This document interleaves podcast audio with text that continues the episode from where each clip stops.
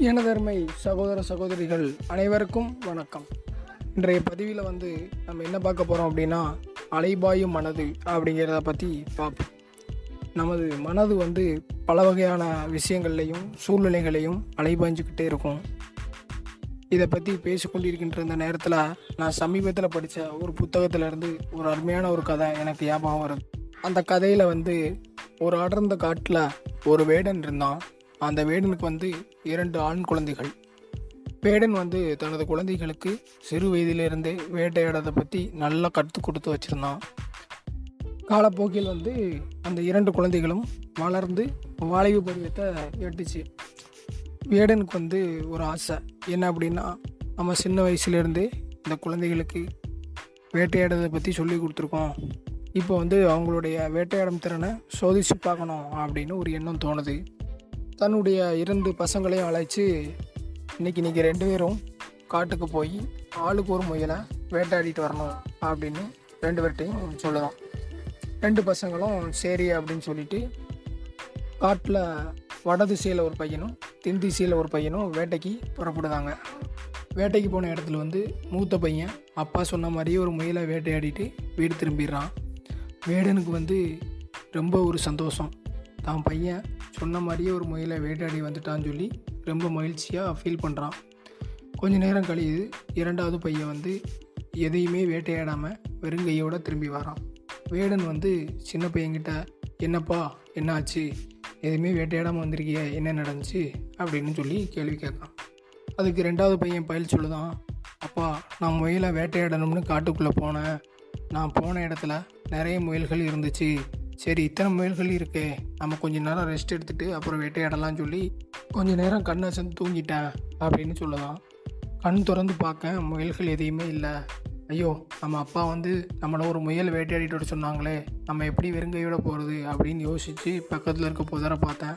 அங்கே வந்து ஒரு காட்டு பண்ணி குதிச்சு விளாண்டிக்கிட்டு இருந்துச்சு. அந்த காட்டு பண்ணியை வேட்டையாடலாம்னு அந்த காட்டு பண்ணி கூட அப்படியே விரட்டிட்டு போனேன். போகிற வழியில் வந்து ஒரு புள்ளிமானை பார்த்தேன். பன்னி இறைச்சியை விட புள்ளிமானோட இறைச்சி ரொம்ப சுவையாக இருக்குமே அப்படின்னு புள்ளிமான்களை விரட்டிட்டு போனேன். அதோட வேகத்துக்கு என்னால் ஈடு கொடுக்க முடியலப்பா. அதனால் எதுவுமே வேட்டையாட முடியல. பொழுது சாஞ்சிருச்சா ஓனைகள் உலையிட சத்தம் வந்து எனக்கு பயத்தை ஏற்படுத்திடுச்சு. எப்படியோ தப்பிச்சோ பிடிச்சோம்னு வீட்டுக்கு வந்துட்டேன் அப்படின்னு பழி சொல்லணும். வீடனுக்கு வந்து தன்னுடைய இரண்டாவது பையன் என்ன தப்பு பண்ணியிருக்கான் அப்படின்னு தெளிவாக புரிஞ்சிச்சு. என்ன அப்படின்னா இரண்டு பையன்களையும் முயல்களை வேட்டையாடணும் அப்படின்னு ஒரு நோக்கத்தோட காட்டுக்கு அனுப்பி வச்சோம். மூத்த பையன் வந்து தன்னுடைய இலக்கில் மாறாமல் கரெக்டாக ஒரு முயலை வேட்டையாடிட்டு வந்துட்டான். ஆனால் இரண்டாவது பையனும் முயலை வேட்டையாடணும் அப்படிங்கிற குறிக்கோளை மறந்து மனம் போன போக்கில் புள்ளிமான்களை பார்த்தேன் காற்று பன்றியை பார்த்தேன் அப்படின்னு போனதால் அவனுக்கு ஏமாற்றமே கிடச்சிச்சு அப்படின்னு வேடன் புரிஞ்சுக்கிட்டான். இதே மாதிரி தாங்க நமது மனசும். இப்போ உதாரணத்துக்கு நம்ம ஒரு குழந்தையோட விளாண்டுக்கிட்டு இருக்கோம்னு வச்சுக்கோங்களேன். நம்ம குழந்தையோடு விளையாடும்போது நமது மனசு வந்து குழந்தையாகவே மாறிடுது.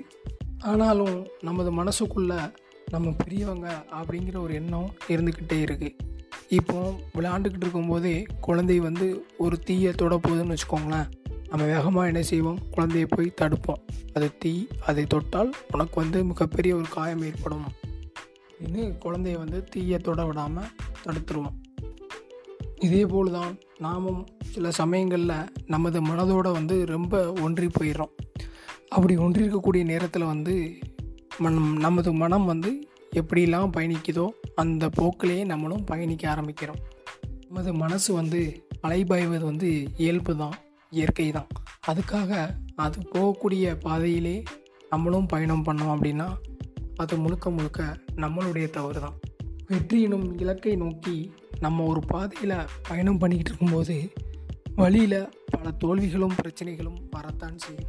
ஆனால் அதுக்காக பிற சிந்தனைகளில் ஈடுபட்டு நம்மளுடைய இலக்கை மறந்தோம் அப்படின்னா அது முழுக்க முழுக்க நம்மளோட தவறு தான் நம் அப்படிங்கிற குதிரையை வந்து நம்ம இலக்கு அப்படிங்கிற ஒரு கடிவாளத்தால் கட்டாமல் விட்டுட்டோம் அப்படின்னா அது போகிற போக்கிலேயே போய் நம்மளும் திசை தெரியாமல் ஆயிடுவோம். அது பள்ளத்தில் போய் விழுந்துச்சு அப்படின்னா நம்மளும் கூடயே சேர்ந்து பள்ளத்துக்குள்ளேயே விழுந்துருவோம். நம்ம விழிப்போடு இருந்தோம் மட்டும்னா போதும். நம்ம வந்து நேரடியாக நம்மளுடைய இலக்கை நோக்கி பயணிச்சுக்கிட்டே இருக்கலாம். மனம் போகக்கூடிய போக்கில் போக வேண்டிய அவசியம் நமக்கு என்றைக்குமே இருக்காது. இவ்வளோ நேரம் பொறுமையாக உட்கார்ந்து என்னுடைய பேச்சை கேட்டதற்கு ரொம்ப நன்றி. அடுத்த பதிவில் சந்திக்கலாம். Thank you bye bye see you have a nice day